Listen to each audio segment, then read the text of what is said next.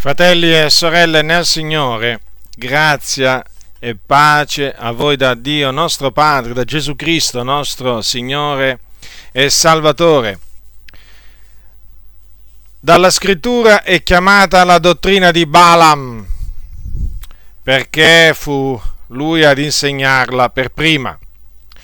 Ed è una dottrina perversa che viene tuttora insegnata sotto varie forme da diversi pastori evangelici, sì, pastori evangelici che insegnano la dottrina di Balaam. Ora innanzitutto vediamo chi era questo Balaam e perché insegnò questa dottrina. È fondamentale questo per capire, per capire il meglio possibile. La ragione per cui Balaam insegnò questa dottrina e le conseguenze nefaste che questa dottrina ebbe in coloro che l'accettarono. Ebbene, prendete le vostre Bibbie al capitolo 22 del libro dei numeri. Ora, una piccola, una piccola premessa per inquadrare appunto gli avvenimenti che adesso di qui a poco tratteremo. Allora, voi sapete che il popolo di Israele, dopo una schiavitù secolare nella terra d'Egitto fu liberato con potente mano, con, bratto, con braccio disteso dal Signore. E il Signore si usò di Mosè e di suo fratello Aaron per tirare fuori il suo popolo dalla terra d'Egitto, come naturalmente aveva promesso avrebbe fatto ad Abramo, al patriarca Abramo, molto tempo prima. Ebbene, dopo che il Signore trasse il popolo di Israele dall'Egitto, lo menò per il deserto per portarlo nella terra di Canaan, una terra dove scorreva il latte e il miele, e che il Signore aveva promesso ai padri. E quindi eh, il popolo di Israele intraprese un, eh, un viaggio in mezzo al deserto per giungere alla terra di Canaan, l'attuale terra di Israele.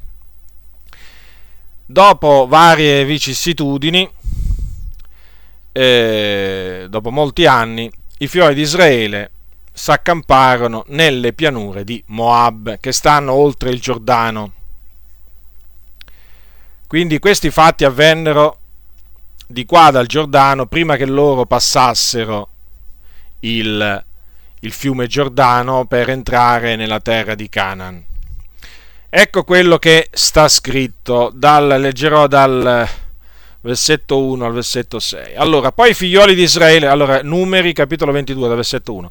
Poi i figlioli di Israele partirono e si accamparono nelle pianure di Moab, oltre il Giordano di Gerico.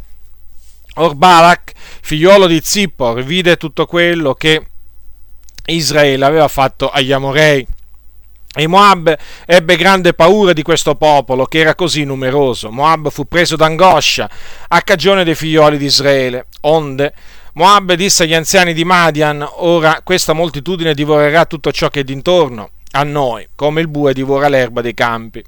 Or Balak, figliolo di Zippor, era in quel tempo re di Moab. Egli mandò ambasciatori a Balaam, figliolo di Beor, a Petor, che sta sul fiume, nel paese dei figliuoli del suo popolo, per chiamarlo e dirgli, ecco un popolo è uscito d'Egitto, esso ricopre la faccia della terra e si è stabilito di rimpetto a me. Or dunque vieni, te ne prego, e maledicimi questo popolo, poiché è troppo potente per me, forse così riusciremo a sconfiggerlo e potrò cacciarlo dal paese, poiché so che chi tu benedici è benedetto e chi tu maledici è maledetto. Quindi mandarono a chiamare questo re, re eh, Balak, re di Moab, impauritosi appunto per la presenza del popolo di Israele e impauritosi anche per, eh, per, il fatto che aveva sentito che gli israeliti avevano sconfitto i, i potenti eh, re degli Amorei, ebbene eh, il, il, re, il, re, Moab pensava appunto che avrebbe, che avrebbe fatto lui e, la, e il suo popolo la stessa fine di quei, eh, di quei re, di quelle popolazioni. E allora che fece? Pensò di mandare a chiamare Balaam, che era un profeta. E questo profeta, eh, questo Balaam aveva la, eh, diciamo, questa rinomanza, cioè che quello che lui benediceva era benedetto e quello che malediceva era maledetto. Quindi Balak eh, praticamente eh, aveva questa fiducia che mandando a chiamare Balaam sarebbe riuscito a far maledire il popolo di Israele e quindi a sconfiggerlo. Il fatto è però che appunto quando gli ambasciatori del re, eh, re eh, Balak arrivarono da Balaam, Balaam non, non, accettò, non accettò, l'invito. Eh, ma Balak lo, lo, mandò a chiamare di nuovo e a questo suo secondo invito eh, Balaam decise di recarsi dal, dal re Balak. E quando Balaam arrivò eh, presso Balak, pronunziò degli oracoli di Dio perché Dio gli mise in bocca delle parole. Ma invece di maledire Israele, come Balak appunto pensava avrebbe fatto, che fece, che fece Balaam? Lo benedisse. E infatti Balaam disse, ecco ho ricevuto l'ordine di benedire, egli ha benedetto, io non revocherò la benedizione. E lo benedisse per ben tre volte. E naturalmente quando Balak vide questo eh, si adirò contro, eh, contro Balaam e lo mandò via. Lo mandò via. Se voi leggete il capitolo 24 del, del libro dei numeri, c'è scritto al versetto, al versetto 10, numeri capitolo 24 versetto 10, allora l'ira di Balak s'accese contro Balaam e Balak battendo le mani disse a Balaam io t'ho chiamato per maledire i miei nemici ed ecco che li hai benedetti già per la terza volta. Or dunque fuggitene a casa tua. Io avevo detto che ti colmerei di onori, ma ecco l'Eterno ti rifiuta gli onori.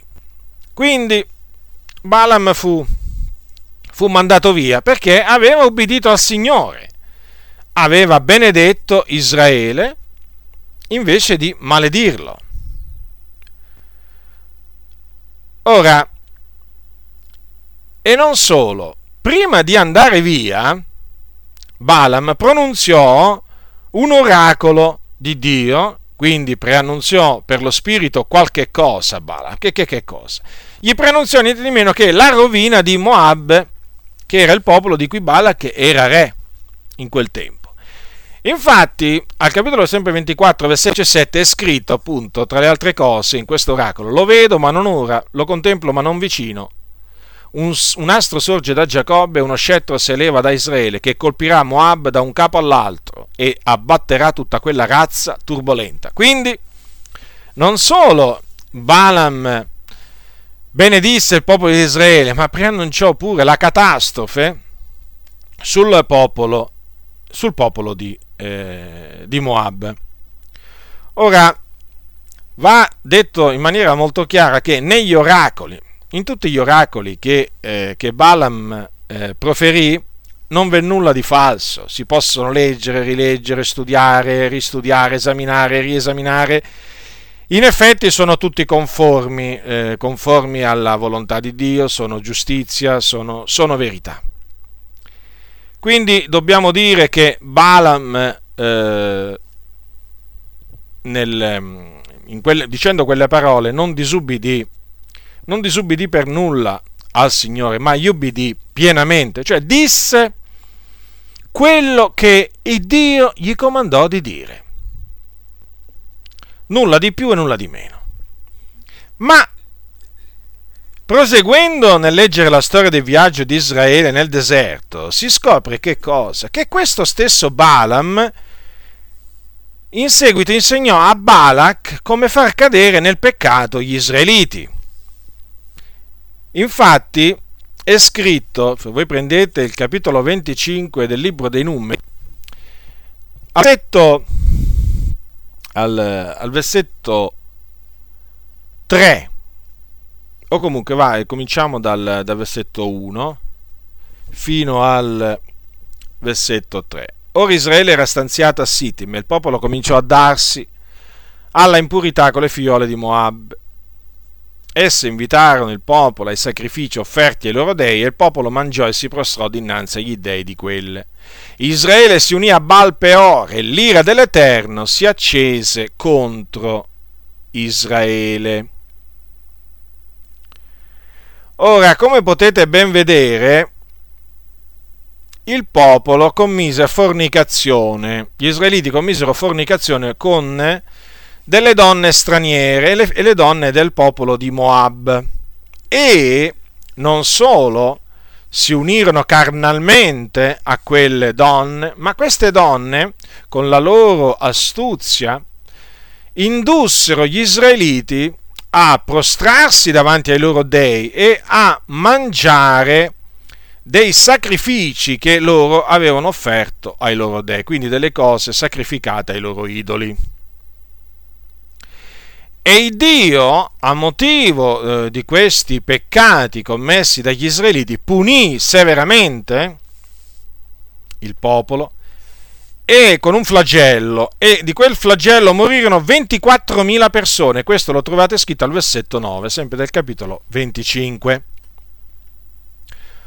Ora, ma che c'entra Balaam in tutto questo? Come fai a dire che, che quelle donne, o comunque che gli israeliti caddero nel peccato perché Balaam insegnò a Balak a far fare queste cose, diciamo, a, a Israele tramite le donne di Moab, perché, questo lo, dico in base a quello che c'è scritto, eh, a quello che c'è scritto dopo, perché dovete sapere che Dio poi ordinò a Mosè di vendicare i figlioli di Israele. E eh, in, in questa vendetta, naturalmente, richiedeva anche l'uccisione di Balaam. Fu il Signore proprio a ordinarlo, che poi fu ucciso, fu ucciso di spada.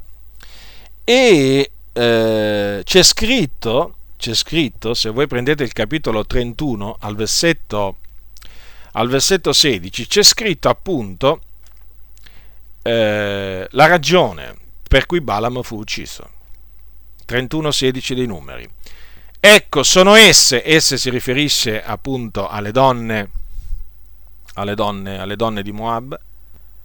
Allora, ehm, Ecco, qui. allora, ecco, sono esse che a suggestione di Balaam trascinarono i figlioli di Israele alla infedeltà verso l'Eterno nel fatto di Peor, onde la piaga scoppiò nella raunanza dell'Eterno.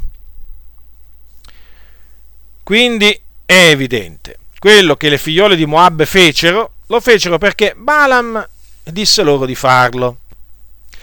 E questo fu confermato dal Signore Gesù Cristo quando apparve a Giovanni sull'isola di Patmos, in visione, quando gli disse a proposito dell'angelo della chiesa di Pergamo,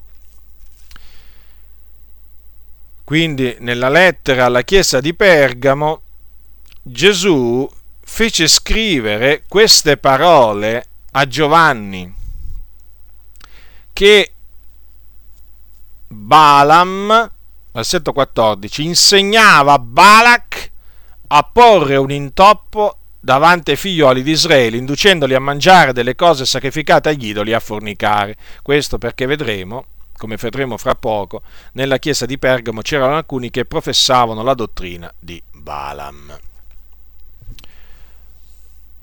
Dunque, Balaam sapeva che se Israele avesse commesso fornicazione, avesse mangiato delle cose sacrificate agli idoli, si sarebbe attirato l'ira di Dio.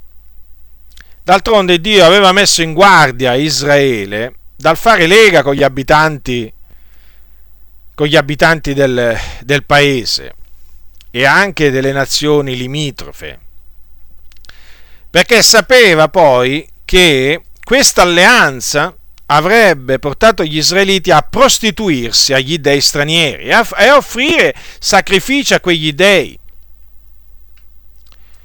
e a mangiare di quei sacrifici. Dunque, sapendo questo, Balaam, sapendo che appunto gli israeliti si sarebbero attirati l'ira di Dio, commettendo fornicazione, e mangiando cose sacrificate agli dei stranieri, ecco che insegnò a Balak a, fa, a far fare a Israele proprio quello che Dio aborriva. E questo lo fece per amore di disonesto guadagno, eh, perché Balaam cercò il suo proprio interesse. E quindi vedete, un uomo senza scrupoli, si, si rivelò un uomo senza scrupoli, un uomo pronto a indurre al peccato delle persone per amor di disonesto guadagno. Insegnò delle cose che non avrebbe dovuto insegnare per amor di disonesto guadagno. Fece esattamente quello che fanno oggi molti. Insegnano cose che non, do, che non dovrebbero per amor di disonesto guadagno e sovvertono, sovvertono intere famiglie di credenti. Sono questi cianciatori, ribelli, seduttori di menti, a cui va turata la bocca, perché insegnano delle falsità come le insegnava Balaam, come le insegnò Balaam. E naturalmente costoro si sono gettati nei traviamenti di Balaam, perché queste persone, questi predicatori corrotti, amanti del denaro, naturalmente si sono trafitti di molti dolori, fanno una vita scandalosa, non curandosi affatto di essere d'intoppo agli altri, assolutamente, non gli interessa proprio niente di fare una vita scandalosa, perché a loro quello che interessa è il denaro. E quindi vivono una vita traviata, una vita senza timore di Dio. Sono degli empi che hanno volto, hanno trasformato la grazia di Dio in dissolutezza e badate che ce ne sono in mezzo alle chiese. Ora, anticamente, parlo, mi riferisco al primo secolo d.C., c'erano delle chiese in cui proprio c'erano dei credenti che professavano la dottrina di Balaam. Considerate dunque che a distanza di tanto tempo c'erano delle chiese nel primo secolo d.C. In cui c'erano alcuni che professavano la dottrina di Balaam. Allora, queste chiese erano la chiesa di Pergamo e la chiesa di Tiatiri. Erano due delle sette chiese dell'Asia voi sapete che quando il Signore apparve a Giovanni, apparve a Giovanni, gli disse appunto di scrivere quello che lui avrebbe visto in un libro e mandarlo alle sette chiese dell'Asia. E due di queste chiese erano la, la, la chiesa di Pergamo e la chiesa di Tiatiri. Ora, le lettere erano indirizzate all'angelo di ciascuna chiesa e l'angelo lì sta per il pastore, per il conduttore della chiesa. Allora, ascoltate quello che Gesù eh, fece, cioè quello che Gesù disse all'angelo della chiesa di Pergamo, capitolo 2 dell'Apocalisse, versetto 14. Ma ho alcune poche cose contro di te, cioè che tu hai quivi di quelli che professano la dottrina di Balaam, il quale insegnava a Balak a porre un intoppo davanti ai figlioli di Israele, inducendoli a mangiare delle cose sacrificate agli idoli e a fornicare. Versetto 16, ravvediti dunque, se no verrò tosto a te e combatterò contro loro con la spada della mia bocca. L'altra chiesa, come ho detto, era la, la, la chiesa di Tiatiri e anche qui il Signore ebbe delle parole dure di riprensione per l'angelo della chiesa di Tiatiri. E naturalmente per quelli che professavano la dottrina di Balaam in quella chiesa, perché l'angelo della chiesa di Tiatiri non è che professava la dottrina di Balaam, però tollerava chi la professava e questa era la sua colpa. Quindi il Signore ce l'aveva pure con lui. Sì, perché il Signore ce l'ha pure con quelli che tollerano i falsi dottori. Questo dovete sempre tenere presente. Allora, capitolo 2, versetto, eh, dal versetto 20. Ascoltate attentamente cosa ha detto Gesù Cristo, il figlio di Dio ma ho questo contro a te, che tu tolleri quella donna Jezebel, che si dice profetessa e insegna e seduce i miei servitori perché commettano fornicazione e mangino cose sacrificate agli idoli. E io le ho dato tempo per ravvedersi, ed ella non vuole ravvedersi della sua fornicazione. Ecco, io getto lei sopra un letto di dolore e quelli che commettono adulterio con lei in una gran tribolazione se non si ravvedono delle opere d'essa e metterò a morte i suoi figlioli. E tutte le chiese conosceranno che io sono colui che investigo le regne di cuori e darò a ciascun di voi secondo le opere vostre. Queste sono parole di Gesù, eh?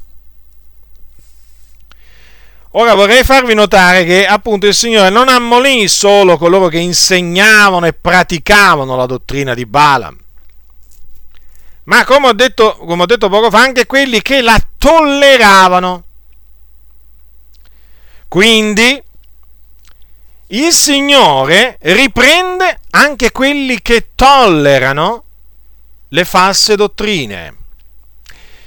In particolare quei pastori che posti a pascere il gregge del Signore, posti a sorvegliare il gregge del Signore, non si curano affatto se in mezzo al loro gregge ci sono taluni che insegnano falsità non si curano, non gli interessa nulla, tollerano, coprono. Sono pronti a dirti, ma fratello, l'amore copre moltitudine di peccati. Loro vorrebbero dire, l'amore tollera, è tollerante. Beh, vedete, se, se fosse così, avete visto la, la tolleranza Avete visto questa tolleranza cosa gli è costata all'angelo della chiesa di Tiatiri, ma come anche a quello di Pergamo? Una riprensione dura da parte di Gesù.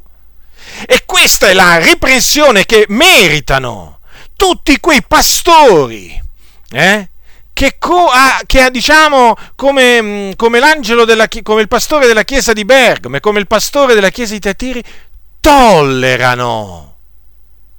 Quelli che insegnano le falsità, le menzogne, le eresie di perdizione come anche quelli che si corrompono dietro le concupiscenze carnali, perché qui stiamo parlando di credenti che si erano dati alla fornicazione e quindi tollerano chi si dà alla fornicazione, non hanno parole di riprensione, assolutamente. No, perché loro dicono che l'amore copre moltitudine di peccati, ma a me non risulta che dinanzi alla fornicazione, a me non mi risulta che dinanzi al mangiare cose sacrificate agli idoli gli apostoli stavano zitti. A me non risulta che Gesù diceva di stare zitto in questi casi. A me non risulta che dicevano di coprire tutto, assolutamente. A me risulta molto chiaramente che, che costoro erano da riprendere già nell'antichità e lo sono tuttora. Non è cambiato proprio nulla. Guai a coloro eh, che pensano di poter tollerare i disordinati, i falsi dottori, i propagatori di ciance in mezzo alle chiese. Guai a loro. Hanno proprio il giudizio di Dio che pende sulla loro testa Costoro si devono ravvedere perché altrimenti, altrimenti arriverà il giudizio di Dio. Perché Gesù ha qualche cosa contro costoro. Sì, ha qualche cosa contro costoro, come aveva qualche cosa contro il pastore della chiesa di, Ber- di Pergamo e il pastore della chiesa di Tiatiri. Quindi se tu che mi ascolti sei un pastore, devi sapere questo, che se tolleri, se tolleri il lievito che c'è nella tua chiesa, nella chiesa che tu pasturi per ordine di Dio, bene, tu devi sapere che il Signore ha qualcosa contro di te, ti devi ravvedere di questa tolleranza, perché devi essere intollerante verso le false dottrine. Devi riprendere coloro che insegnano le false dottrine devi sgridarli, devi turare loro la bocca, perché questo vuole il Signore che si faccia. Ora, ho detto poco fa che ci sono dei pastori evangelici che insegnano la dottrina di Balaam. Qualcuno potrebbe dire, ma che stai dicendo? Sì, perché ci sono pastori evangelici che dicono che la fornicazione è lecita. Sì, sì. Dicono che la fornicazione è qualcosa che si può praticare.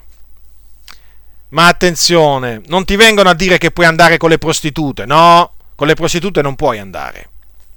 Però puoi giacerti carnalmente con la tua fidanzata. Sì, lo dicono chiaramente molti pastori. Se vi amate, potete unirvi carnalmente, anche se ancora non siete sposati. Basta che sentiate amore l'un per l'altro. Ecco, ecco la dottrina di Balaam. Nell'ambiente protestante oramai, quando si parla contro i rapporti prematrimoniali, ci sono pastori che er- ergono barricate. Ma come? Ma che stai dicendo? Ma è un amore vero, i due si amano, perché vietare loro questo? Devono aspettare per forza il matrimonio? Sì, devono aspettare per forza il matrimonio. Ma costoro incitano con il loro insegnamento i giovani ad avere, i giovani fidanzati ad avere rapporti prematrimoniali, quindi a commettere fornicazione. E questa è dottrina di Balaam. E questa è una dottrina condannata dal Signore. Chi insegna questa dottrina avrà il giudizio di Dio se non si ravvede sulla sua testa. E per quanto riguarda le cose sacrificate agli idoli, la stessa cosa, identica cosa. Ci sono pastori che ritengono che come non c'è nessun male nel rapporto carnale tra due fidanzati, così non c'è nessun male nel mangiare cose sacrificate agli idoli. Sì, sì. Ci sono chiese evangeliche, chiese diciamo protestanti, che sostengono, che sostengono che Oggigiorno non esiste più il divieto per la Chiesa, per i credenti, di mangiare cose sacrificate agli idoli. E non solo, non esiste più il divieto di, eh, di astenersi dal sangue, come anche non esiste più il divieto di astenersi dalle cose soffocate. Ma qui naturalmente mi sto concentrando sulle cose sacrificate agli idoli. Sì, ci sono dei pastori ignoranti perché così vanno chiamati, ignoranti delle scritture naturalmente, perché non conoscono le scritture, dei pastori che non temono il Signore, che insegnano appunto anche questo. E naturalmente in questa maniera istigano il popolo all'idolatria, perché mettersi a mangiare cose sacrificate agli idoli significa darsi all'idolatria. E cosa dice la scrittura? Che per queste cose viene l'ira di Dio sugli uomini ribelli. Badate molto bene, fratelli, per queste cose viene l'ira di Dio sugli uomini ribelli. Chi si dà alla fornicazione, chi si dà all'idolatria, dovete sapere questo. Non importa se si dice cristiano, non importa. L'ira di Dio si abbatterà su di lui. Perché la fornicazione e l'idolatria sono peccati. Non importa sotto che forme si presentano, sono peccato. Dio aborrisce sia la fornicazione che l'idolatria. Ricordatevi che i fornicatori e gli idolatri non erediteranno il regno di Dio. Ora vedete, questa dottrina, che è chiamata la dottrina di Balaam, come avete potuto vedere, implica, cioè l'osservanza di questa dottrina implica la trasgressione della delibera che appunto della decisioni che presero gli apostoli e gli anziani a Gerusalemme eh, verso la metà del primo secolo d.C. Ora, voi sapete che era sorta una, eh, diciamo, eh, un turbamento fra i fratelli di una certa comunità perché alcuni che erano discesi dalla Giudea avevano cominciato a insegnare ai fratelli di questa comunità, eh, precisamente al, della, della, chiesa, eh, della chiesa di Antiochia, avevano cominciato a insegnare ai fratelli se non siete circoncisi secondo il rito di Mosè non potete essere salvati. Siccome che in quel tempo c'erano Paolo e Barnaba presso quella comunità, naturalmente Paolo e Barnaba si opposero a quello che dicevano costoro. E allora, eh, dato che ne nacque una grande discussione e controversia, una grande dissensione e controversia, cosa fu deciso? Che Paolo e Barnaba alcuni dei fratelli sarebbero saliti a Gerusalemme dagli apostoli e dagli anziani per trattare questa questione. E avvenne proprio così, andarono a Gerusalemme e ci fu questa assemblea. E eh, a questa assemblea parlarono, eh, parlarono Pietro, l'apostolo, l'apostolo Pietro, poi parlarono anche Paolo e Barnaba e poi parlò Giacomo, il fratello del Signore.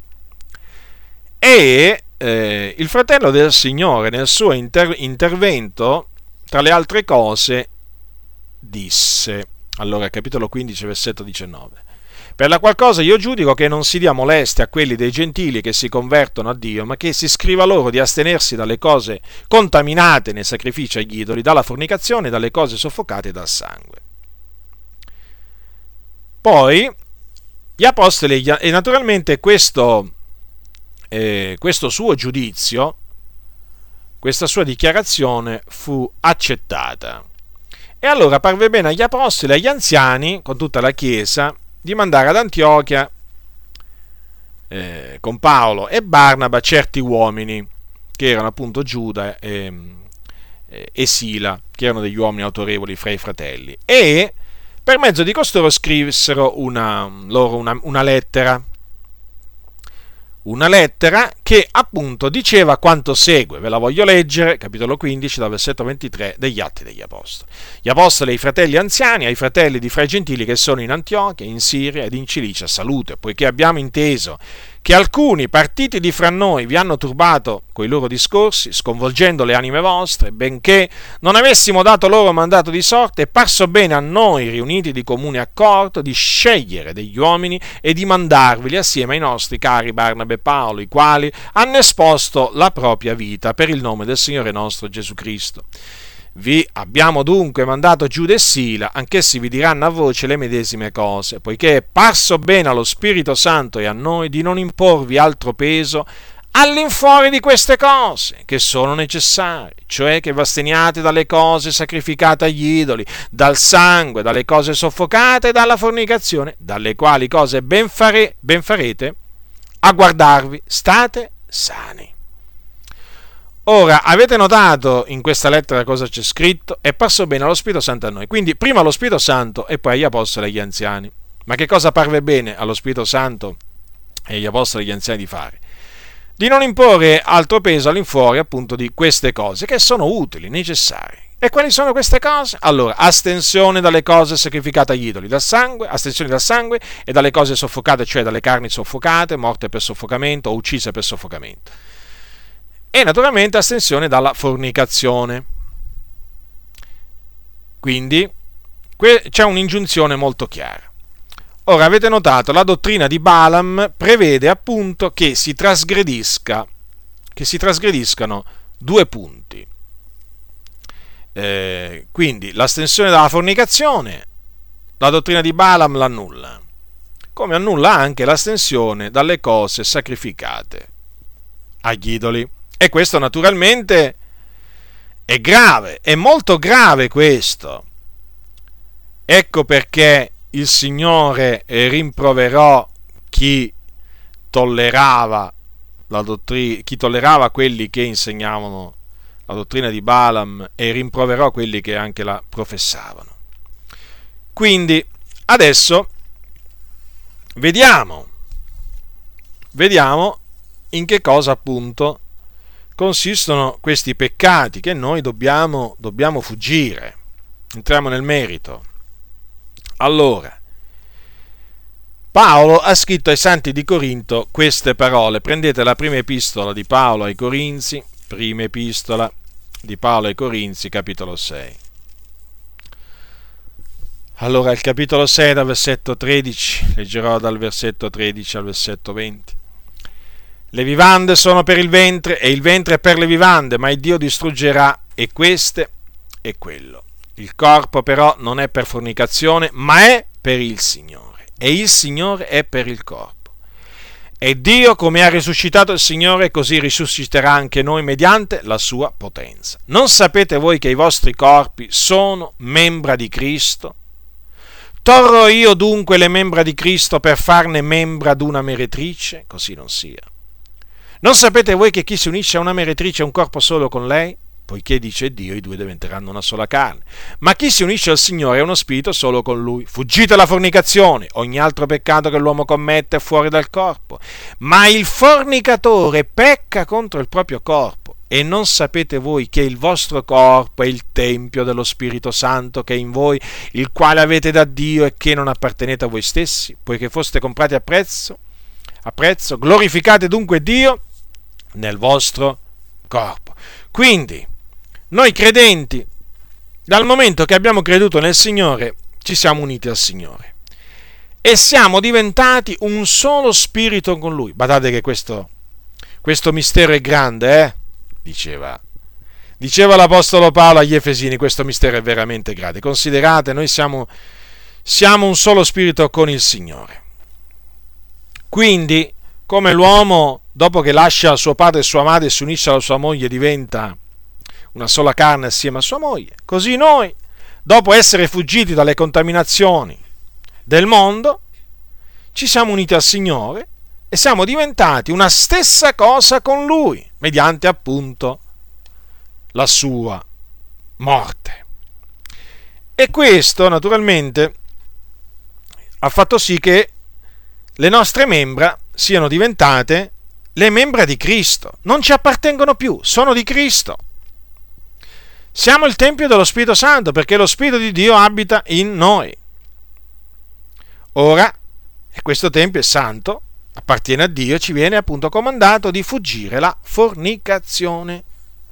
Ci viene comandato di conservare questo vaso, questo nostro corpo in santità ed onore fino alla venuta del nostro Signore Gesù Cristo. Ma perché dobbiamo fuggire la fornicazione? È perché è peccato. Ed è un peccato diverso dagli altri peccati. Perché mentre ogni altro peccato che l'uomo commette è fuori del corpo, il fornicatore pecca contro il proprio corpo. Praticamente, in altre parole, gli pecca contro il Tempio di Dio, profanandolo, contaminandolo. Perché si unisce carnalmente ad una donna che non è sua moglie. Quindi quindi, come ho già accennato prima, non è fornicazione solo il rapporto carnale con una meretrice, ma anche il rapporto carnale con la propria fidanzata. D'altronde Dio ha detto l'uomo lascerà suo padre e sua madre si unirà alla sua moglie saranno una stessa carne, quindi l'unione carnale è lecita solo tra marito e moglie. Qualsiasi altra relazione carnale è è illegittima. È illegittima, anche quella prematrimoniale. Dunque, è evidente che stando così le cose, la dottrina di Balaam va condannata, va confutata, va smascherata. E coloro che la insegnano non vanno per nulla tollerati, ma vanno ripresi. Ve lo ripeto che la, diciamo, l'incitamento alla fornicazione è presentato, è presentato diciamo, con dei ragionamenti molto, diciamo, che sembrano in effetti apparentemente giusti, ve li ho citati prima. Non è che non è che il pastore dice dovete fornicare voi ragazzi, no, no, no, no, però dicendo appunto che il rapporto prematrimoniale è lecito in alcune circostanze, quindi se, solo se c'è amore tra i due, è chiaro che in quel caso lui non fa altro che incitare alla fornicazione ed è da biasimare, da riprendere. A costui va turata la bocca, perché insegna una perversità. Per quanto riguarda, per quanto riguarda le cose sacrificate agli idoli, vediamo quello che ha scritto Paolo, sempre l'Apostolo Paolo, ai Corinzi. Prendete primo Corinzi, capitolo 10. Allora, primo Corinzi, capitolo 10, dal versetto 18. Leggerò dal versetto 18 al versetto 22. Allora, guardate l'Israele secondo la carne. Quelli che mangiano i sacrifici non hanno essi comunione con l'altare? Che dico io dunque? Che la carne sacrificata agli idoli sia qualcosa? Che un idolo sia qualcosa? Tutt'altro. Io dico che le carni che i gentili sacrificano le sacrificano ai demoni e non a Dio. Ora io non voglio che abbiate comunione coi demoni. Voi non potete bere il calice del Signore e il calice dei demoni. Voi non potete partecipare alla mensa del Signore e alla mensa dei demoni. O vogliamo noi provocare il Signore a gelosia? Siamo noi più forti di lui? Dunque, Paolo dice di guardare innanzitutto all'Israele secondo la carne. Perché? Per comprendere come i giudei, quando mangiavano i sacrifici offerti eh, a Dio sull'altare degli olocausti, avevano comunione con l'altare.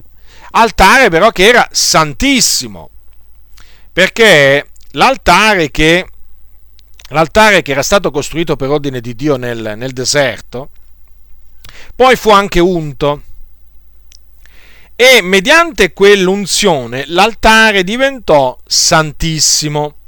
Dunque gli israeliti quando mangiavano i sacrifici che offrivano a Dio non avevano affatto comunione con i demoni, perché era stato Dio a comandare loro di offrirgli dei sacrifici sull'altare mediante il fuoco. Quei sacrifici erano offerti a Dio. La stessa cosa però non si può dire per i gentili e le cose appunto che loro sacrificano sui loro altari ai loro idoli. Perché? Perché benché l'idolo sia, sia nulla, le carni che i gentili sacrificano, le sacrificano ai demoni e non a Dio. Infatti sono, sono chiamate queste cose cose contaminate nei sacrifici agli idoli. Perché pur essendo, vedete, dei cibi che Dio ha creati, cioè nel momento in cui i gentili le consacrano ai loro idoli, le sacrificano ai loro dei, si contaminano. E si contaminano pure coloro che le mangiano, perché si mettono ad avere comunione con i demoni. Quindi, se un, cre- se un credente comincia a mangiare delle cose sacrificate a un idolo, che cosa fa? Si contamina certo si contamina. Infatti, Paolo questo lo dice chiaramente in primo Corinzi, sempre nell'epistola di Paolo ai Corinzi, troviamo scritte queste parole al capitolo 8, versetto 7. Dice Paolo, ma non in tutti alla conoscenza, anzi alcuni abituati finora all'idolo mangiano di quelle carni come essendo, una, una, un, come essendo cosa sacrificata a un idolo e la loro coscienza essendo debole ne è contaminata. Avete notato dunque? Il mangiare cose sacrificate agli idoli contamina la propria coscienza, non c'è nulla da fare. E poi l'Apostolo Paolo non solo, non solo dice che coloro che mangiano cose sacrificate agli idoli si contaminano, ma dice anche che provocano il Signore a gelosia. E questo è ampiamente confermato da quello che il Signore disse, eh, disse di Israele. Ascoltate quello che Dio disse di Israele, prendete il capitolo 32 del Deuteronomio. Guardate che parole di biasimo che ebbe il Signore per gli israeliti. Voi sapete che gli israeliti si erano, abbandon- si erano, si erano dati proprio al, uh, alle divinità straniere, a offrire il loro culto a divinità straniere proprio nel, in mezzo al deserto. Pensate, dopo aver visto tutti quei segni, tutti quei prodigi, tutti quegli interventi di Dio a loro favore, eppure, vedete, si dettero proprio un popolo di collo duro. Era proprio un popolo di collo duro di Israele, lo è tuttora. Si dettero a che cosa? All'idolatria.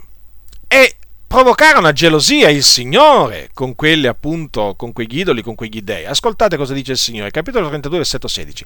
Essi l'hanno mosso a gelosia con divinità straniere, l'hanno irritato con abominazioni, hanno sacrificato a demoni che non sono Dio, a dei che non avevano conosciuti, dei nuovi apparsi di recente.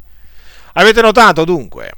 Il Signore stesso ha detto che quei sacrifici che gli israeliti si erano messi a sacrificare agli idoli, li avevano sacrificati ai demoni, ai demoni naturalmente che non sono Dio. Eh, gli israeliti praticamente si contaminarono con le loro opere, come c'è scritto in un, in un salmo. Avete notato, c'è scritto che il Signore fu mosso a gelosia con quelle divinità straniere. Sì, perché non ci si deve mai dimenticare che il nome di Dio è anche il geloso. Dio è geloso perché eh, lo spirito che egli ha fatto abitare in noi ci brama fino alla gelosia. Il Signore vuole che noi siamo proprio consacrati a Lui interamente. Che tutto l'intero essere nostro sia santificato in vista del ritorno di Gesù Cristo il Signore non tollera che noi ci mettiamo in comunione con i demoni. Il Signore non tollera l'idolatria, non tollera che noi ci mettiamo a mangiare cose sacrificate agli idoli, perché quelle cose sono offerte, come dice l'Apostolo Paolo, non a Dio, ma ai demoni. Il Signore vuole che noi siamo santi e quindi ci dobbiamo astenere anche dalle cose sacrificate agli idoli. Ora qualcuno potrebbe dire, ma qua in Italia, ma di cose sacrificate agli idoli ce ne sono? E come se ce ne sono? Perché anche in Italia ci sono gli idoli, eh? Basta, basta camminare un po' per strada qui in Italia e diciamo che noi qui a Roma di idoli ne vediamo tanti. Eh, statue, immagini, santuari, santuarietti, ce ne sono veramente, ce ne sono tantissimi. E eh, in tutta Italia naturalmente sono ancora di più. Parlo qui di Roma io, ma pensate in tutta Italia, tra paesi tra paesi e tutte le altre città, che cosa, che quantità di idoli c'è in Italia? Idoli. Che tipo di idoli? Eh, statue a Maria, immagini di Maria, statue che vi posso dire io, del cosiddetto Padre Pio di Pietralcina, statue di San Gennaro, statue di Sant'Antonio, ma non importa di quale santo, non importa di che forma, di che grandezza, di che materiale essi siano, sono idoli. Non solo le statue, eh, anche le immagini sono idoli. E come voi sapete in Italia ci sono feste patronali, eh, diciamo a livello locale ce ne sono di queste feste patronali. C'è, come, c'è, il paese che ha come patrono San Qui, c'è il paese che ha come patrono San Qua. Cioè, voglio dire, voi lo sapete molto bene, è pieno di santi patroni in Italia, che naturalmente non sono né santi e né patroni, cioè non proteggono proprio nessuno, perché sono semplicemente degli idoli in cui non è alcun potere. Ebbene, a questi idoli vengono fatti dei sacrifici, vengono offerti dei cibi, vengono preparati dei cibi in onore di questo o di quell'altro santo. Ebbene, quelle cose sono quelle cose sono cose sacrificate agli idoli o cose contaminate nel sacrificio agli idoli. E da quelle cose da quelle cose ci dobbiamo astenere per non metterci in comunione con i demoni e di conseguenza per non provocare a gelosia il Signore. Quindi state in guardia, fratelli, non prendete alla leggera questo ammonimento, perché ve lo ripeto, per queste cose viene l'ira di Dio sugli uomini ribelli. Vedete, oggigiorno generalmente nelle comunità si sente parlare dell'amore di Dio. In massima parte si sente parlare dell'amore di Dio, voi lo sapete molto bene. Dell'ira di Dio oramai si è persa quasi ogni traccia. Eppure l'ira di Dio ancora si manifesta verso gli uomini ribelli. E di uomini ribelli eh, ce ne sono molti in mezzo alle chiese, è come se ce ne sono molti.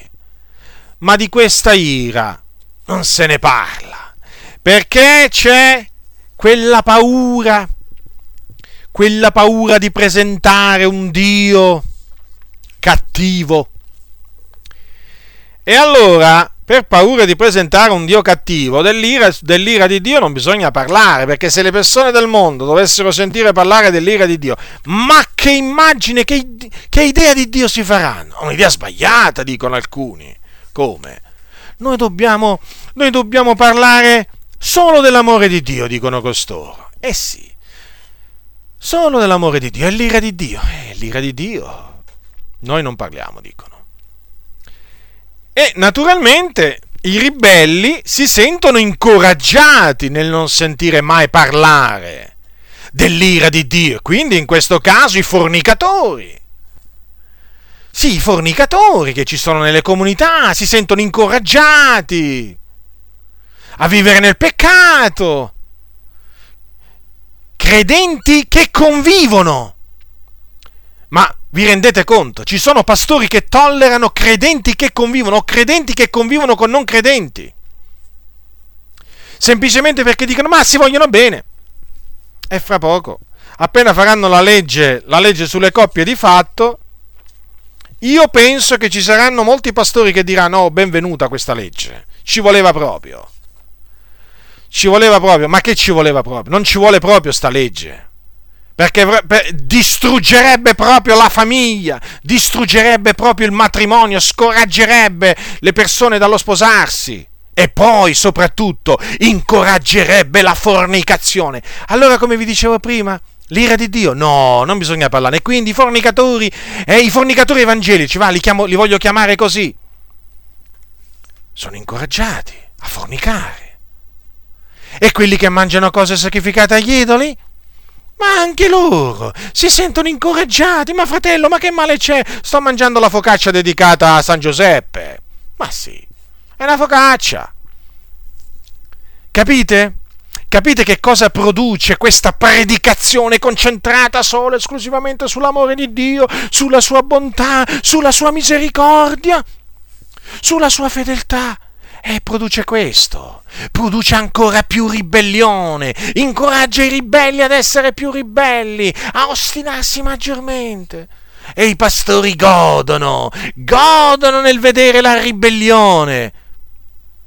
E invece i giusti soffrono, si contristano l'anima loro come se la contristava il giusto Lot nel vedere e sentire quelle inique opere in Sodoma e Gomorra. E invece vedete questi pastori corrotti non levano la loro voce. Le... E guardate, io vi posso dire che se Dio non dà loro il ravvedimento, questi non li sentirete mai levare la loro voce contro queste nefandezze che avvengono in mezzo alla Chiesa perché loro vogliono far sentire bene, a loro agio, pure i fornicatori, pure quelli che mangiano cose sacrificate agli idoli, quelli che professano la dottrina di Balaam nel loro mezzo devono stare tranquilli, non si devono sentire minimamente a loro disagio. Ascoltatemi, ascoltami, se tu sei tra quelli che vivi nella fornicazione, se tu sei tra quelli che mangi, anco, che mangi ancora cose sacrificate agli idoli, ti posso dire questo da parte di Dio e te lo voglio dire, se non ti ravvedi, vedi, il giudizio di Dio piomberà sul tuo capo, il male che fai, il male che fai contro il tuo corpo, che è il Tempio dello Spirito Santo, il Dio te lo farà ricadere sul tuo capo. Se uno distrugge, se uno guasta il Tempio di Dio, la Bibbia dice il Dio guasterà lui, il Dio ti guasterà, stai molto attento, ti guasterà.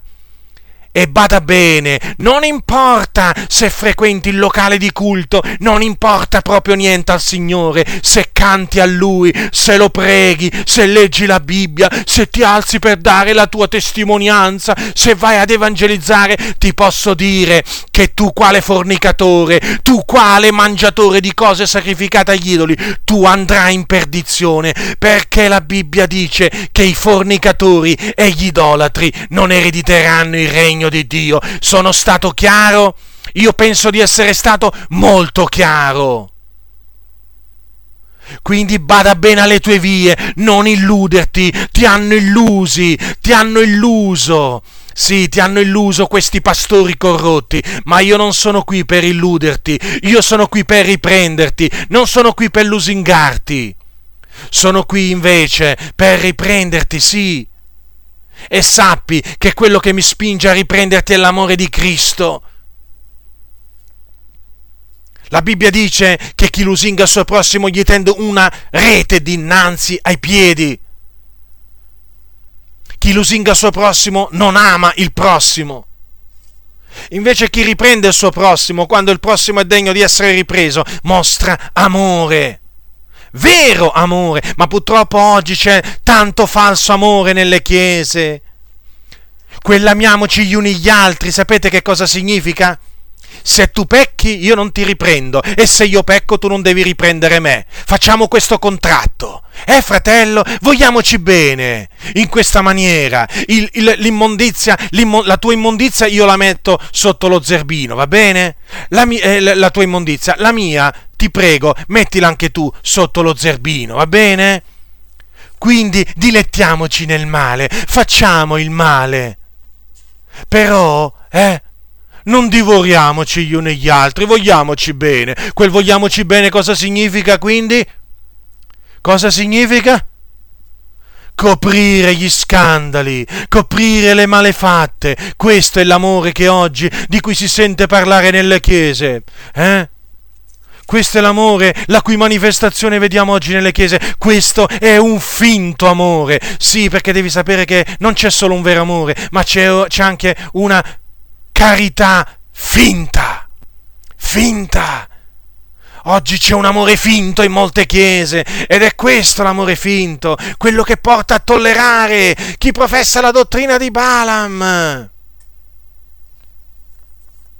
Ma vi rendete conto? Vi rendete conto oggi molte chiese in che stato si trovano? In mani di chi si trovano? In mani di uomini che chiudono mica solo un occhio, ne chiudono due. La parola di Dio da un orecchio gli entra, dall'altro gli esce. Anzi, ad alcuni proprio non gli entra proprio. Ma vi rendete conto oggi? La dottrina di Balaam viene praticata, la dottrina di Balaam viene incoraggiata. E chi, e chi leva la voce contro la dottrina di Balaam? Chi? Ma chi è quel matto ma chi è quel matto che ha intenzione di farsi veramente tanti nemici? Eh sì, perché ci si fa tanti nemici predicando contro la dottrina di Balaam, perché è una delle dottrine più amate. Capite? C'è un prezzo da pagare, certo, nel levarsi contro le menzogne. E io sono ben lieto di pagarlo questo prezzo. Sì, naturalmente si viene discriminati si viene ingiurati, si viene insultati, si viene derisi. Da chi? E da chi? Oltre che dalle persone del mondo, da quelli che vivono nelle tenebre, ma anche da molti che dicono di essere nella luce. Sì, dicono di essere nella luce, però camminano nelle tenebre. Hanno mutato, hanno mutato la luce in tenebre, le tenebre in luce. E loro pensano di essere nella luce. E quando sentono predicare in una certa maniera, non gli sta bene. E cominciano a dire, ma tu sei un legalista, ma tu sei qui, ma tu sei cos'ha, sei retrogrado. Fratello, io non sono retrogrado, perché se sono retrogrado io, lo era pure l'Apostolo Paolo. A me non risulta che l'Apostolo Paolo era retrogrado. L'Apostolo Paolo annunziava ai santi tutto il consiglio di Dio. L'Apostolo Paolo non si tirava indietro dall'annunziare ai santi alcuna cosa delle cose che erano utili alla Chiesa. Invece oggi molti pastori si trattengono dal dire alcune cose che sono utili alla Chiesa hanno altre cose da dire alla Chiesa. Per esempio, datemi la decima. Quante volte l'avete sentito dire? Beh, datemi la decima, no, proprio così, no? Diciamo, dicono, date la decima, fratelli, portate le vostre decime nella casa di Dio. Sì, perché il locale di culto, come voi sapete, è la casa di Dio. La casa di Dio non sono più i santi, ma è eh, appunto quel, quel, il, il locale di culto. Portate le vostre decime nella casa di Dio. Capito? E poi Dio riverserà le sue benedizioni su di voi. Naturalmente, questa è una cosa molto utile. Vedete, quello che l'Apostolo Paolo non insegnava. L'Apostolo Paolo mica insegnava a dare la decima. Insegnava a dare, ma non, a, non imponeva la decima. Invece oggi, decima, in primo piano. In primo piano la decima. Questa è la cosa utile. Poi? E poi che cosa? Ah sì, le offerte, è vero, sì, mi dimenticavo. Eh, questo è importante offerte, offerte la mattina, offerte la sera, offerte il lunedì, offerte il mercoledì, venerdì e pure domenica. Poi qualche volta si può passare il delle offerte pure due volte. E anche tre volte ho sentito dire in certe situazioni, persino in, in alcune riunioni, riunioni, di evangelizzazione, eh, dove appunto si va a predicare l'Evangelo della grazia, eh, per, persino considerate che hanno fatto passare il cestino dell'offerta o comunque il cartone, non so, comunque hanno fatto passare il cestino dell'offerta due o tre volte, eh sì, perché una volta non era sufficiente. Quindi non è che sono stati d'intoppo una volta, due, tre volte, ma che gli importa a questi pastori? Ma che gli importa a questi pastori di essere d'intoppo alle persone del mondo? Ma che gli importa? Non gli importa proprio niente. A queste persone quello che importa è avere le casse delle offerte piene e poi naturalmente, naturalmente in vista sempre della costruzione di mega locali di culto con tutte naturalmente eh, le, le, le, le, cose diciamo, con, con, tutti i comfort naturalmente eh, perché oggi l'ambizione di ogni pastore qual è? quello di avere un bel locale di culto con scritto fuori chiesa evangelica cristiana e così via eh? per farsi un nome praticamente Praticamente l'ambizione è questa. E queste sono le cose utili per questi pastori. Queste, che cosa volete che, cosa volete che siano le cose utili ai pastori? Queste qua. E poi naturalmente, chiaramente, tante altre cose tacciono, silenzio assoluto, e così i locali si riempiono. E così quelli che professano la dottrina di Balaam, no? Riempono i locali di culto. Sì, sì, oggigiorno, oggigiorno la fornicazione, badate, nelle chiese è abbastanza comune, eh? Come anche è molto comune incontrare fratelli che mangiano cose sacrificate agli idoli. Eh, non essendoci nessuna riprovazione di queste cose, eh, i locali sono pieni. Ah, poi ci sono quelli, ci sono quelli sì che che cosa fanno? Che cosa fanno alcuni? Che cosa fanno alcuni? Che eh, i fornicatori magari parlano pure contro la fornicazione, però i fornicatori non li espellono, come dice l'Apostolo, l'Apostolo Paolo. L'Apostolo Paolo dice togliete il malvagio di mezzo a voi stessi. Ora c'era uno nella chiesa di Corinto che si teneva la moglie di suo padre, ora era fornicazione questa, è fornicazione? Sì. Sapete che ha fatto Paolo? L'ha dato in man di Satana. Allora, l'Apostolo Paolo non era a Corinto quando gli arrivò la notizia che nella chiesa di Corinto c'era uno che si teneva la moglie di suo padre. Allora, che ha fatto l'Apostolo Paolo? E... Che ha fatto? Ha fatto quello, naturalmente, che oggi nessuno si immaginerebbe di fare. Innanzitutto ha ammonito, ha ammonito i santi, innanzitutto proprio li ha ammoniti i santi di Corinto perché non avevano tolto quel tale di mezzo a loro. Infatti, in capitolo 5 del primo Corinzi, ecco che cosa dice Paolo. Siete gonfi, versetto 2, e non avete invece fatto cordoglio perché colui che ha commesso quell'azione fosse tolto di mezzo a voi. State molto attenti alle parole dell'Apostolo Paolo, eh? qui parla di toglierlo proprio di mezzo. Attenzione, non ammazzarlo, eh? Non fraintendete le parole dell'Apostolo Paolo. No, ma di espellerlo. Questo significa. Quanto a me, assente di persone ma presente in spirito, ho già giudicato come se fossi presente colui che ha perpetrato un tale atto. Nel nome del Signore Gesù, essendo insieme adunati voi e lo Spirito mio, con la potestà del Signore nostro Gesù, ho deciso che quel tale sia dato in man di Satana a perdizione della carne, onde lo Spirito sia salvo nel giorno del Signore Gesù. E naturalmente poi dice, dice al versetto 9, v'ho scritto nella mia epistola di non mischiarvi con i fornicatori, non del tutto però con i fornicatori di questo mondo, o con gli avari e i rapaci, o con gli idolatri, perché altrimenti dovreste uscire dal mondo. Ma quel che vi ho scritto è di non mischiarvi con alcuno che, chiamandosi fratello, sia un fornicatore o un avaro o un idolatra o un oltraggiatore o un ubriacone o un rapace, con un tale non dovete neppure mangiare, per, per, poiché ho io forse da giudicare quei di fuori? Non giudicate voi quelli di dentro, quei di fuori li giudica Dio. Togliete il malvagio di mezzo a voi stessi. Quindi, fratelli nel Signore, l'Apostolo Paolo, l'Apostolo Paolo riprese quei, quei, quei credenti perché non avevano provveduto a togliere di mezzo, dal loro mezzo, quel fornicatore. E che fece l'Apostolo Paolo? Dette quel tale in man di Satana, perdizione della carne, quindi fece sì che Satana colpisse con una malattia terribile quel credente, affinché la carne fosse distrutta, nella speranza che quel credente che aveva commesso fornicazione si ravvedesse e quindi poi lo spirito fosse salvo nel giorno del Signore Gesù. Quindi la salvezza non è che era automatica, non è che seguiva il dare in man di Satana, no, la salvezza si sarebbe verificata la salvezza di quel, di quel, credente solo se quel credente poi si, sare, si sarebbe eh, ravveduto della sua fornicazione.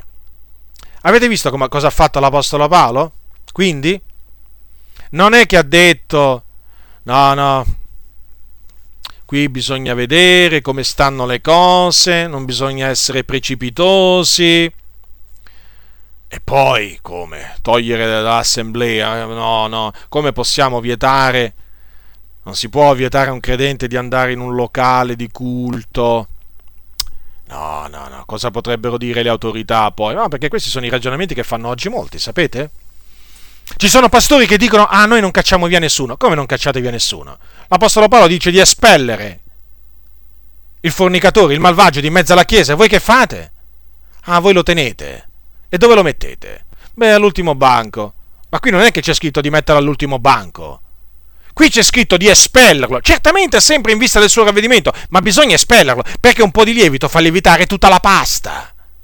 Perché un fornicatore trascina altri a peccare, a fare lo stesso peccato. E badate che il discorso non è solo a riguardo dei fornicatori, ma anche a riguardo dei credenti idolatri. Perché naturalmente io mi sto concentrando, va bene, sulla fornicazione e l'idolatria, perché? Perché la dottrina di Balaam appunto incita alla fornicazione e all'idolatria, perché mangiare cose sacrificate agli idoli è idolatria. Allora, cosa dice la scrittura? Che con alcuno che chiamandosi fratello, ma che è un fornicatore o un idolatra, non ci si deve mischiare e con un tale non si deve neppure mangiare. Quindi, con chi professa la dottrina di Balaam non ci si può mangiare altro che ultimo banco. Queste chiese che mettono all'ultimo banco sia i fornicatori che gli idolatri, vi posso dire che permettono a credenti di mangiare con questi, fornicatori e idolatri. Quindi incitano alla violazione della parola di Dio. La parola di Dio dice togliete il malvagio di mezzo a voi stessi, invece loro dicono no, no noi non cacciamo nessuno. Questo è un luogo, è un luogo di culto aperto al pubblico c'è sempre naturalmente qualche sofisma che loro tirano fuori per giustificare la loro ribellione, la loro durezza di cuore, la loro malvagità, perché questi pastori sono malvagi. Non si può chiamarli in un'altra maniera. Non si può chiamarla in un'altra maniera. La parola di Dio la disprezzano, la mettono sotto i piedi. È come se gli sputassero alla parola del Signore. Io quando sento dire che dei pastori si permettono di dire a noi non cacciamo via nessuno, ma come? Vergognatevi, ravvedetevi. Ma lo sapete che i cosiddetti testimoni di Geova hanno da insegnarvi a voi corrotti, perché i fornicatori e gli idolatri li cacciano via dalle loro assemblee, non ci facciano mettere più piede nelle loro assemblee o nelle loro sale del regno come le chiamano. E invece voi che dite di essere nella luce, che dovreste essere un esempio a questo mondo perverso, a questa generazione storta e perversa, che cosa fate? Oh, noi non cacciamo via nessuno, quindi non cacciate via nemmeno i fornicatori e gli idolatri, ma il giudizio di Dio è su di voi, ignoranti, ribelli, seduttori di mente. Non valete niente! Voi dietro al pulpito che cosa ci state a fare? Ma che cosa ci state a fare? A far lievitare il lievito! Voi non vi volete purificare dal lievito! Voi non volete che la chiesa che pasturate sia purificata dal lievito! Voi volete che il lievito che cosa faccia? Lieviti! Che tutta la pasta sia lievitata. Voi questo volete? Voi non volete che il popolo di Dio si santifichi? A parole volete questo, ma nei fatti non lo volete. Siete dei malvagi, siete degli insensati e pagherete. Ma pagherete per questo? Ma cosa pensate voi? Ma voi cosa pensate? Che il Signore abbia chiuso gli occhi? Che il Signore magari ci passa sopra a questa vostra ribellione, perché magari fate parte del movimento che ha cento anni, movi- di un movimento eh, che il Signore ha benedetto grandemente, ma voi che cosa pensate? O magari per esservi fatti un nome in questa nazione pensate di avere il diritto di calpestare i comandamenti del Signore? Voi questo diritto non lo avete e non lo avrete mai. Voi siete da biasimare, perché quelli che professano la dottrina di Balaam li accogliete e quelli che invece confutano la dottrina di Balaam, voi li rigettate, voi fortificate le, le, le, le braccia dei seguaci di Balaam, le fortificate le braccia dei malfattori, mentre voi cercate di scoraggiare, di indebolire i giusti, li contristate con le vostre menzogne, pastori corrotti, cani ciechi incapaci d'abbaiare. A che cosa servite nella Chiesa? Ma non siete come delle sentinelle? Ma se voi vedete il lievito, ma che fate davanti al lievito? Non dovete suonare la tromba? Ma non dovete ammonire i disordinati? Mm? Ma non dovete, come dice l'Apostolo Paolo, quelli che peccano, riprenderli in presenza di tutti, affinché anche gli altri abbiano timore. E voi che fate? Quelli che invece peccano, voi che cosa fate? Li coprite, li difendete, li giustificate e sapete poi che cosa fate? Un'altra malvagità. Quelli che invece riprendono, quelli che voi dovreste riprendere, eh? Siete capaci a prendervela con loro. E poi che cosa dite? La maggioranza vince. Corrotti. Quale maggioranza? Quale maggioranza? La maggioranza vince significa quindi la, la, la maggioranza ha ragione? No, è la Bibbia che ha ragione. Sia Dio riconosciuto verace. Verace, ma ogni uomo bugiardo, quindi la maggioranza bugiarda quando afferma il falso contro la parola di Dio. Qui la Bibbia lo dice chiaramente. Con chiunque si chiama fratello ed è un fornicatore o un idolatra, eh, non ci si deve miscare, non si deve neppure mangiare, non si deve fare l'agape, niente. Perché questi vanno cacciati in vista del ravvedimento. Nessuna accoglienza è prevista per costoro. E invece voi, con tutti i vostri sofismi, avete proprio annullato la parola di Dio. Siete veramente come gli scribi e farisei al tempo di Gesù. Siete degli ipocriti con la vostra tradizione, perché di tradizione si tratta. Fratello, ma abbiamo fatto sempre così. E che importa se avete fatto sempre così? Pure i farisei avevano fatto sempre così fino al tempo di Gesù. Ma se erano, avevano agito da ipocriti. Onorate il Signore con le labbra, ma il vostro cuore è lontano. A voi, a voi pastori corrotti vi dico questo. Il vostro cuore è lontano da Dio. Purtroppo però, purtroppo però la maggior parte non ha ancora capito questo. No, non l'ha ancora capito. Alcuni l'hanno già capito, certo, ma non la maggioranza, perché la maggioranza è corrotta come voi. È corrotta, sì, disprezza la parola di Dio come voi. Quando leggono la Bibbia i credenti, sapete cosa fanno? Dicono andiamo dal pastore, vediamo un po' se è d'accordo con quello che dice la Bibbia. Come se è d'accordo il pastore? Il pastore deve essere d'accordo con quello che dice la Bibbia. E poi non si va dal pastore a chiedergli se è d'accordo con quello che dice la Bibbia. Quello che dice la Bibbia è verità.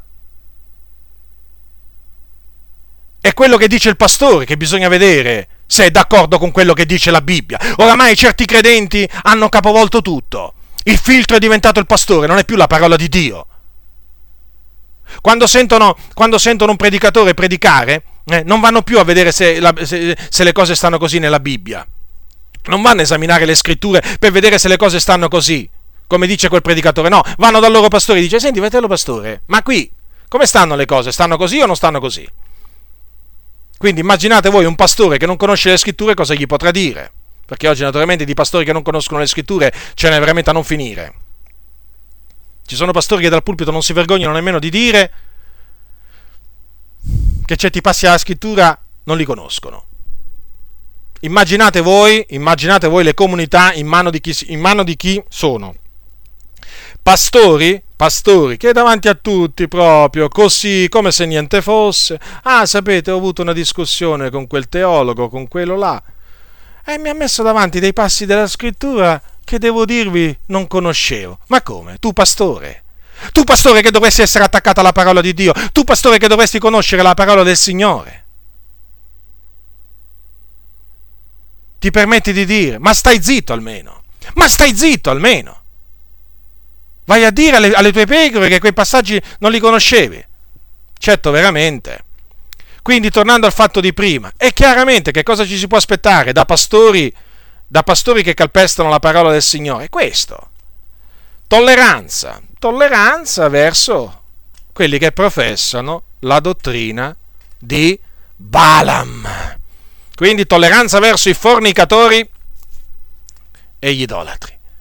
Ma voi diretti nel Signore, prestate attenzione a quello che dice il Signore. Non prestate attenzione alle ciance, alle profane ciance che vanno radendo, rodendo come fa la cancrena, no? No, fratelli, no, non date ascolto a questi cianciatori. Levatevi in favore della verità. Ma a costo veramente di essere cacciati voi da queste assemblee, ma a costo veramente che vi prendono a pugni, a schiaffi, a costo che chiamano la polizia, veramente vi portano via di forza, ma fratelli nel Signore, fratelli nel Signore, se vedete, se vedete, se vedete che il pastore tace, tace, su queste cose importanti, fratelli nel Signore. Se non leva la voce, se non ammonisce fornicatori e gli idolatri, fratelli, levatevi voi in favore della verità. Poi accada quel che accada, ma levatevi voi, fratelli. Questa non è insubordinazione, non è incitamento all'insubordinazione, è un incitamento a favore della verità, perché oggi la verità non ha accesso in molte comunità. I buffoni sì, i buffoni sì che ci hanno accesso in molte comunità. Oh, come ci hanno accesso!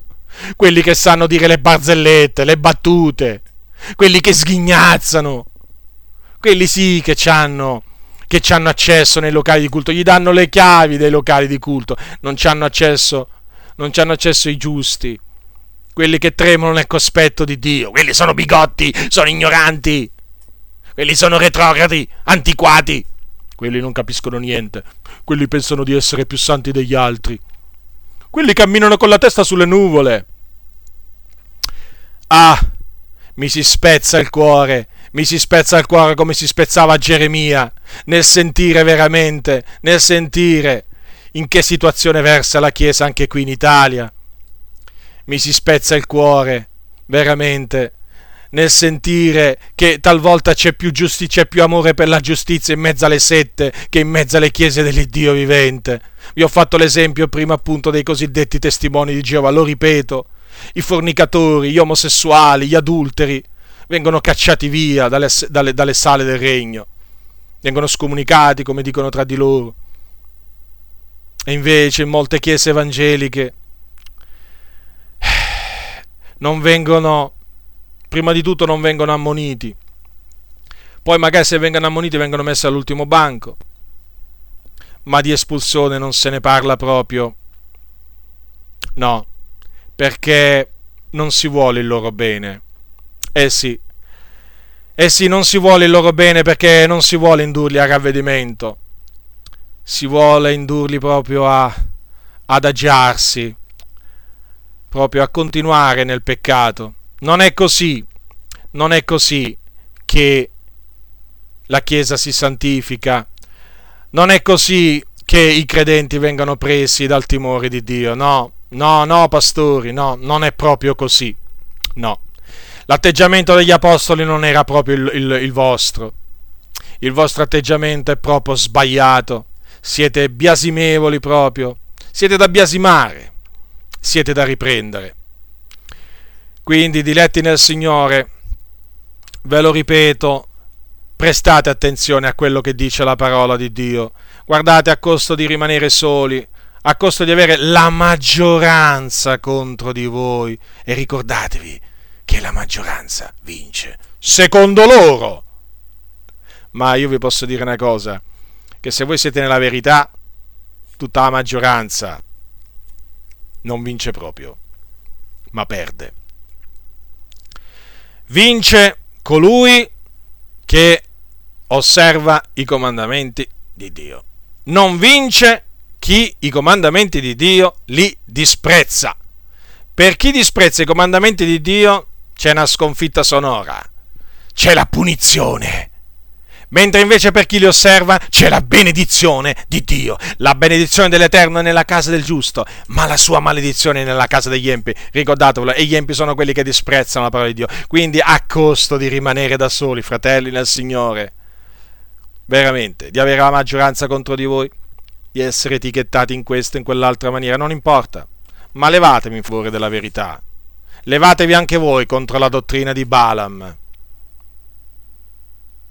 Per amore, per amore del Signore. La grazia del Signore nostro Gesù Cristo sia con tutti coloro che lo amano con purità incorrotta. Amen.